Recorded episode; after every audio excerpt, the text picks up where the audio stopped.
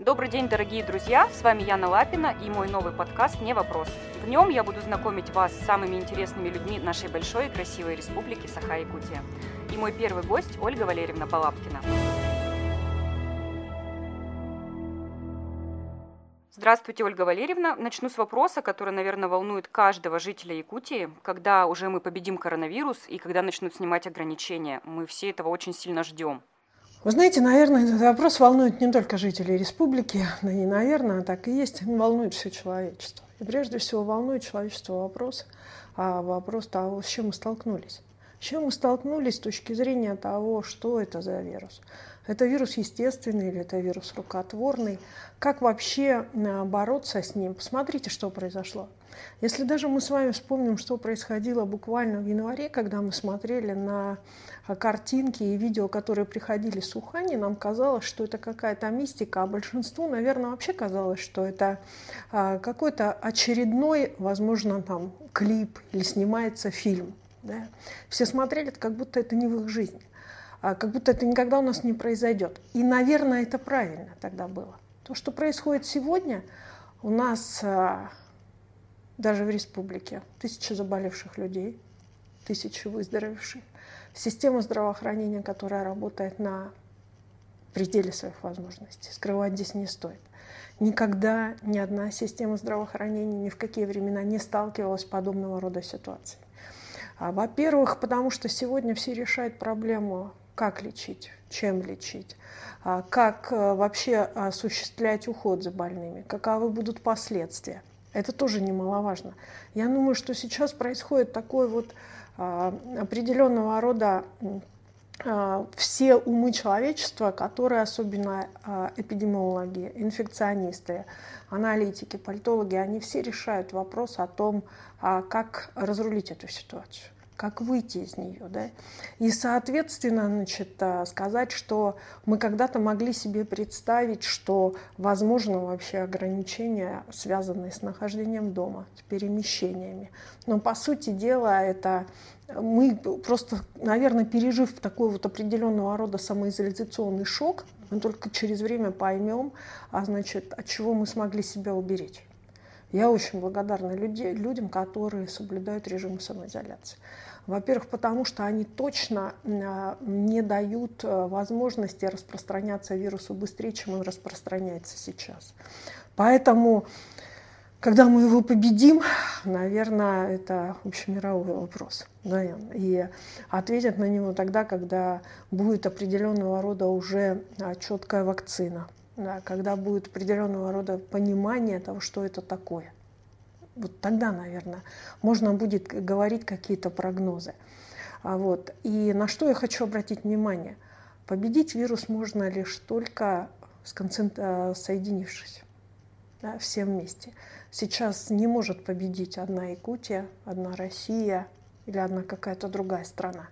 Победить а, должно быть вот такое, скорее, общее, общемировая, общечеловеческая вещь. И общечеловеческая это должна быть победа, потому что это реальный вирус, который для нас враг, враг для нашего здоровья.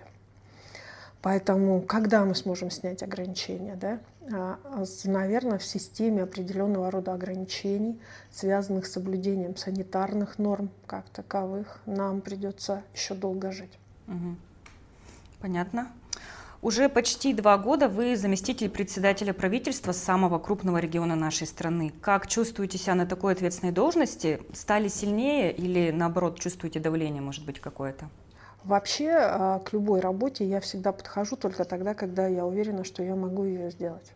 И, соответственно, как бы я уверена в том, что я с этим справлюсь, независимо от того, что я справляюсь достаточно достойно. И поэтому сегодня, когда непосредственно значит, принято решение главой Республики Саха-Якутия значит, разделить социальную отрасль, да, я считаю, что те два года работы, которые мы провели и в области спорта, и в области образования, и мы осуществили с министерствами очень много прорывных проектов, и в том числе настроили систему для того, чтобы она сейчас могла работать на развитие. А сильнее я стала или чувствую ли я какое-то давление, да? Ну, я всегда была сильной и уверенной в том, что я делаю, да? Многие очень часто говорят, там, вот, э, значит, от Балабкина, значит, может быть, там какой-то самоуверенный или еще что-то, да? Да, я уверена в своей позиции, я знаю, куда я иду, какой цели я добиваюсь. И ту задачу, которую передо мной поставил глава республики, я думаю, что вместе мы выполним. При том, что вы единственная женщина среди зампредов, порой приходится идти на женскую хитрость, чтобы добиться своего, или вы не пользуетесь такими приемами? А этот вопрос всегда задают, да, вот сколько лет там, какой бы должность я ни занимала, пользуетесь ли вы приемами как женщина или не женщина. А, вот в пору этот вопрос задавать мужчинам. Да? А, видят ли они как-то по-другому женщину зампреда? Поверьте, тогда, когда идет отстаивание своей отрасли, глубоко все равно, кто ты, женщина или мужчина в этот момент. Да? И не думаю, что есть какие-то женские хитрости, которые могут подействовать сразу на троих зампредов одновременно мужчин. Так, если отложить тот факт, что в последнее время мы все контакты максимально снизили из-за коронавируса, как часто вы встречаетесь с людьми и как часто бываете в командировках, и какие вопросы задают якутяне вам? Я сейчас намного больше стала общаться непосредственно с людьми, с районами. Такое ощущение. Утро мое начинается с двух позиций. Ну, во-первых, как бы я уточняю, какова ситуация во всех инфекционных больницах, стараюсь проговаривать вопросы с главными врачами а затем общаюсь а, с главами районов, особенно там, где возникают те или иные проблемы, особенно связанные как а, непосредственно значит, а, с заболеванием, ну, с течением ситуации, так и с определением ситуации как таковой. Без этого я не могу начать работу, потому что сегодня вот это вот у меня уже стало ритуальной вещью, потому что это дальше определяет а, непосредственно вот а, мой день, мои планы на день, выстраивание а, самой, самого дневного плана как такового. И вот у меня ощущение, что я стала еще с большим количеством народа сейчас общаться. Несмотря на пандемию. Несмотря на пандемию. Такое ощущение, что а, людей больше, общения больше, потому что, да, сейчас нет командировок, но сейчас совершенно легко, в общем-то, ВКС заменяет любую командировку как таковую. Да? А, мы, например, сегодня очень четко прослеживаем за реализацией нацпроектов. Везде на объектах, которые реализуются по нацпроектам, и демография, и, соответственно, здравоохранение, у нас стоят камеры. И, соответственно, мы просматриваем по камерам, что и как происходит. Да? Если, например, возникает вопрос, там, связанный ну, самый простой вопрос, связанный с какими-то проблемами, например, в той или иной больнице, то, соответственно, значит, я прошу министерства, они подключаются также на камеру больницы и выясняем вопрос, что же там произошло. Да? Вот так как а, мир движется намного сейчас быстрее, и у нас в работе тоже быстрее и оперативнее многие вопросы решаются. Вот как сегодня можно непосредственно там из WhatsApp или из социальных сетей, например, увидеть, что там в той или иной больнице, например, есть там ну, какая-то очередь или проблема, да, или еще какая-то, то точно так же видим и мы, также оперативно реагируем.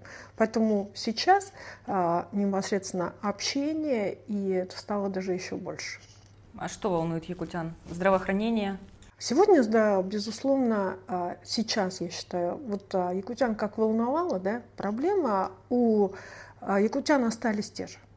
Вот есть отрасли, которые пострадали больше всего.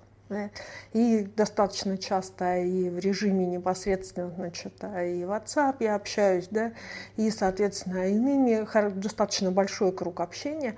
Я понимаю, что есть отрасли, которые очень сильно пострадали. Пострадали те, кто издавал имущество в аренду, те, кто непосредственно проводил различного рода и праздники, да, и те, кто занимался в сфере вот э, такого вот там, где большое количество народа, да, коллективных услуг, того же производства кино, проката кино. То есть а, вот в моем понимании очень сильно пострадали эти отрасли. И туристическая отрасль пострадала, и отрасль кино, культуры пострадала отрасль. Да.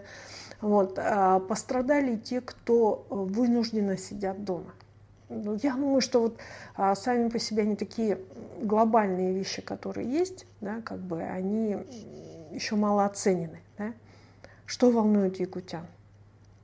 Качество получаемого дистанционного образования в школе. Волнует, как дети сдадут ИГЭ, будет ли создано все условия. Например, если брать по тому же образованию в форме дистанта, который мы вот осуществляли в результате коронавируса, да, вынуждены были осуществить, и если вначале это была какая-то волна недовольства или еще чего-то дано, а значит, а сейчас это уже значительно спокойнее. Сейчас волнует, как организовать летний отдых. Вот, да, очень волнует. Да, то есть уже начинает волновать, потому что я рекомендовала и буду рекомендовать не нужно возить детей к старикам. Пожалейте стариков, не губите свое родовое дерево. Вот. Это вот вопросы волнуют. Какие волнуют вопросы? Конечно же, когда будет восстановлена плановая медицинская помощь. У нас сейчас это есть в планах, и я думаю, что мы это в любом случае сделаем. Но будет сложно. Вот основные вопросы, которые сегодня возникают. Угу. Следующий вопрос у меня связан с главой республики Айсен Сергеевичем. Вы давно с ним знакомы, но, насколько мне известно, никогда раньше с ним не работали плечом к плечу. Расскажите, как работать с ним в одной команде? Я вам завидую, потому что вы вообще ничего не знаете, и это здорово. Я начала работать с Айсен Сергеевичем Николаевым а, достаточно давно. В одной команде мы с ним работали, потому что всегда органы государственной власти, непосредственно и законодательная, и здесь а, органы исполнительной власти, они непосредственно работали на одну идею. Да? И поэтому, когда Айсен Сергеевич Николаев был руководителем администрации президента, Вячеслава Анатольевича Штырова, то мы с ним делали совершенно потрясающие проекты которые явились основой для будущего. Это прежде всего приведение нашей Конституции Республики в соответствии с требованием федерального законодательства. Это была опять же Конституция. И вот опять с Айсен Сергеевичем мы работаем Конституцию.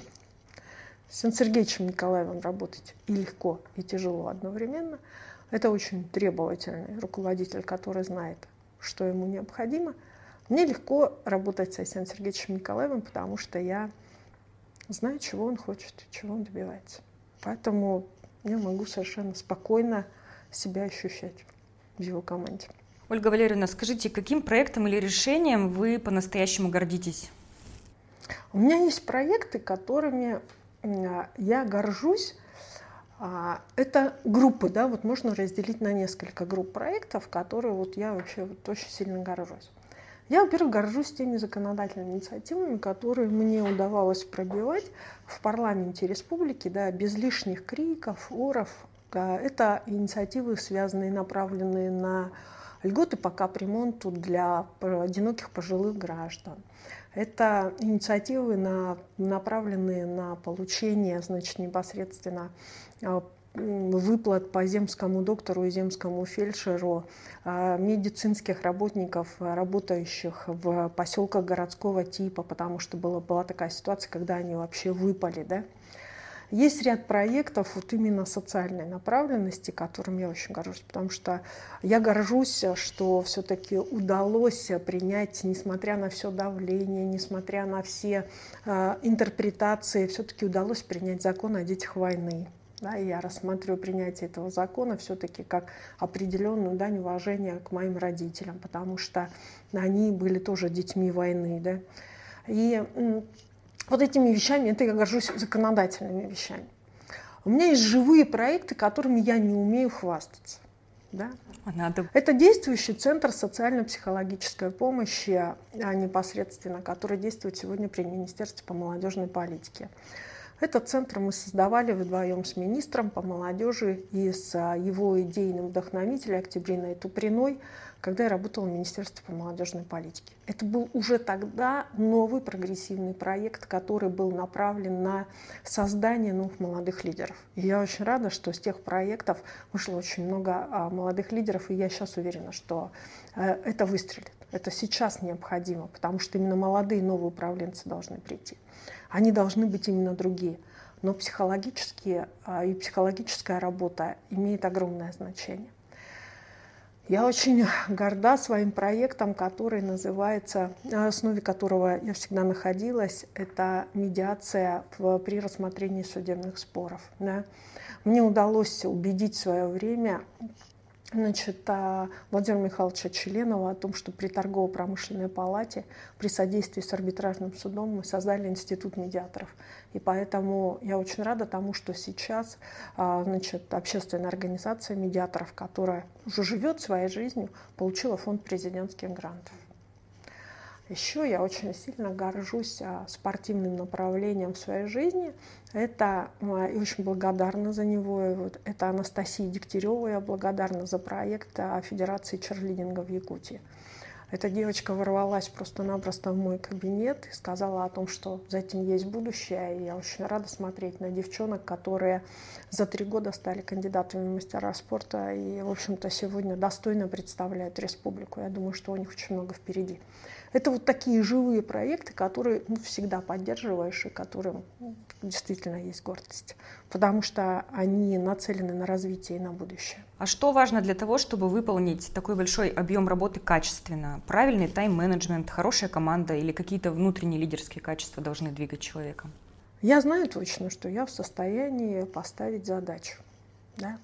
Для меня а, всегда было и остается важным не только поставить задачу, да, ну и, соответственно, получить результат. А, поэтому для работы команды нужно, чтобы все находились на одной волне и понимали, а, чем дышит руководитель. Почему вот в этом отношении и легко работать с главой республики Асеном Сергеевичем Николаевым? Да? Потому что я знаю, что он хочет, и поэтому, соответственно, я в состоянии транслировать это и своим сотрудникам. Да? Мне нравится работать с министрами, которые имеют собственное мнение – это безусловно, да? но оно должно быть направлено на развитие. А если оно лишь, если я сразу вижу, что, например, позиция имеет формальный характер, мне это просто неинтересно. Да, порой я просто не допускаю, не так, даже не считаю нужным вот эту вот формальную позицию выслушивать, я просто-напросто говорю, значит так, это будет по-другому. Я не скрываю этого, да, потому что меня раздражает формализм. Поэтому в хорошей команде главное, если будет правильно поставлена задача, отсутствие формального подхода. И в моей команде сегодня отсутствие формального подхода есть. И я очень благодарна своему руководителю секретариата Фаине Николаевне Соколовой, которая умело очень многие эти вопросы решает. Уже совсем скоро выпускники сдадут ЕГЭ и будут выбирать себе профессию и вуз. Как вы считаете, какие направления будут востребованы через 4 года и какие советы вы бы могли дать нашим выпускникам? Точно будет профессия, которая однозначно будет востребована. Эта профессия будет однозначно высокооплачиваемая, поэтому поступайте в медицинские вузы на офтальмологов. Почему? Потому что мир приходит в гаджет – Мир, мир приходит в гаджет. Ничего иного, как э, работать с гаджетом и с глазами, мы не, не придумаем. Мы портим зрение. Мы колоссально портим зрение. И поэтому, э, значит, безусловно, да, как бы для развития да, это а, значит, различного там, привлечения искусственного интеллекта там, для искусственных глаз, там, да, компьютерщики, возможно, будут делать там, ну, как бы, какие-то проекты, которые там будут закрывать а, значит, экран, снижать значит, какую-то нагрузку на глаза. Но то, что сегодня однозначно офтальмология будет, наверное, просто вот рулевой, это сто процентов. Да? да, потому что мы все живем в гаджетах, мы все портим свое зрение, и мы никуда от этого не денемся.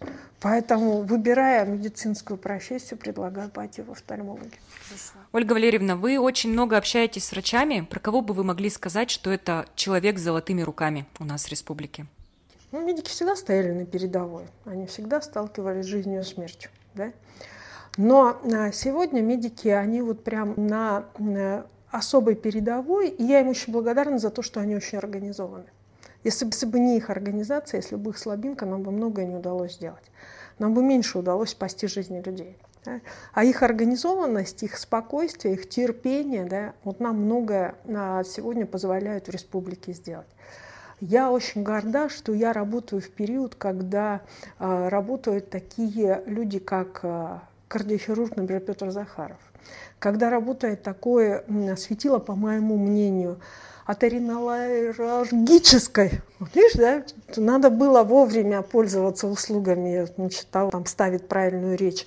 Наталья Лебедева, да, наш великолепный врач, доктор наук. Я очень горда, что я работаю вместе с командой Лены Николаевны Николаевой. Это наша онкологическая служба вместе с ее командой Федосия Гавриловна Ивановой и Татьяна Николаевна Жарникова. У них просто прекраснейшая команда. Они умеют делать многое. Я э, очень горда и сегодня хочу отдельно отметить нашу сильнейшую гериатрическую службу Ольги Викторовны Татариновой. А, я считаю, что нам удалось сложить очень сильный коллектив а, районных главных врачей. Да. Это и алданские врачи, и вилюйский врач, это и врачи, а, женщины нашей в Нюрбинской больнице. Да. У нас очень такой вот мощный состав. Но отдельно я бы хотела выделить главного врача Оленекской больницы. Петров Назарьев – это человек, который, в принципе, любит север настолько, что он, наверное, человек не только с золотыми руками, но и с золотым сердцем. Я думаю, что Оленёкским повезло. Так, ну у нас последний вопрос. Угу. Ольга Валерьевна, представьте, что я не живу в Якутии, э, и что я приехала сюда как турист. Куда бы вы мне посоветовали съездить, что посмотреть? Вот топ-5 мест на ваш выбор. У каждого человека свои пристрастия. Если вы мне сказали, представьте, что я не живу в Якутии, я на вас смотрю, исходя из ваших, э, значит, вот из вашего внешнего вида, из того, как вы мне задаете вопросы, я прежде всего отправлю вас в русский драматический театр. Да?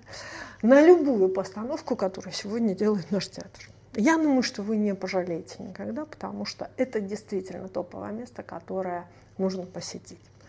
Летом, ну, безусловно, тут можно даже не сомневаться. Однозначно я приглашу вас а, значит, на наш национальный праздник СЭХ потому что это тот праздник, который сегодня, без которого просто-напросто благодатная земля якутская, да, она уже практически не мыслится. Он уже дошел до таких районов, в которых э, понятие сеха не было веками, можно сказать, не было. Так вот, это он уже становится любимым. То есть вот, а, наверное, это второе место. Третье место, учитывая, что, в общем, спортивная девушка – да? Ну, конечно же, а, я предложу вам все-таки тур на киселях, потому что я считаю, что тур на киселях – это тур, который непосредственно, наверное, является таким мистическим. Да? Вы были? Да, я была на киселяхе. Я была на киселяхе, я проходила там пешком все, что можно и все, что нельзя. Я спускалась с киселяха в течение четырех часов под проливным дождем. Да, а, значит, своими ногами, все нормально, через непосредственно, я до сих пор помню запах, да, как бы вот хвои, которая, сосновой хорошей хвои, которая там есть, да. При этом я в этот момент слушала в наушниках, а, значит, а, рок-н-ролл, еще и пританцовывала, потому что я знала, что если я этого не сделаю, то я где-нибудь упаду. Было очень тяжело. Но, тем не менее, настрой был классный. Куда бы я вас еще пригласила, да, если три тупо места, то ну, на закуску оставляю самое такое, да. Значит, а я пригласила вас на Мунху. Я считаю, что это новый проект, который а, вообще в основе имеет такую вот а, хорошую традицию коллективной раздачи рыбы.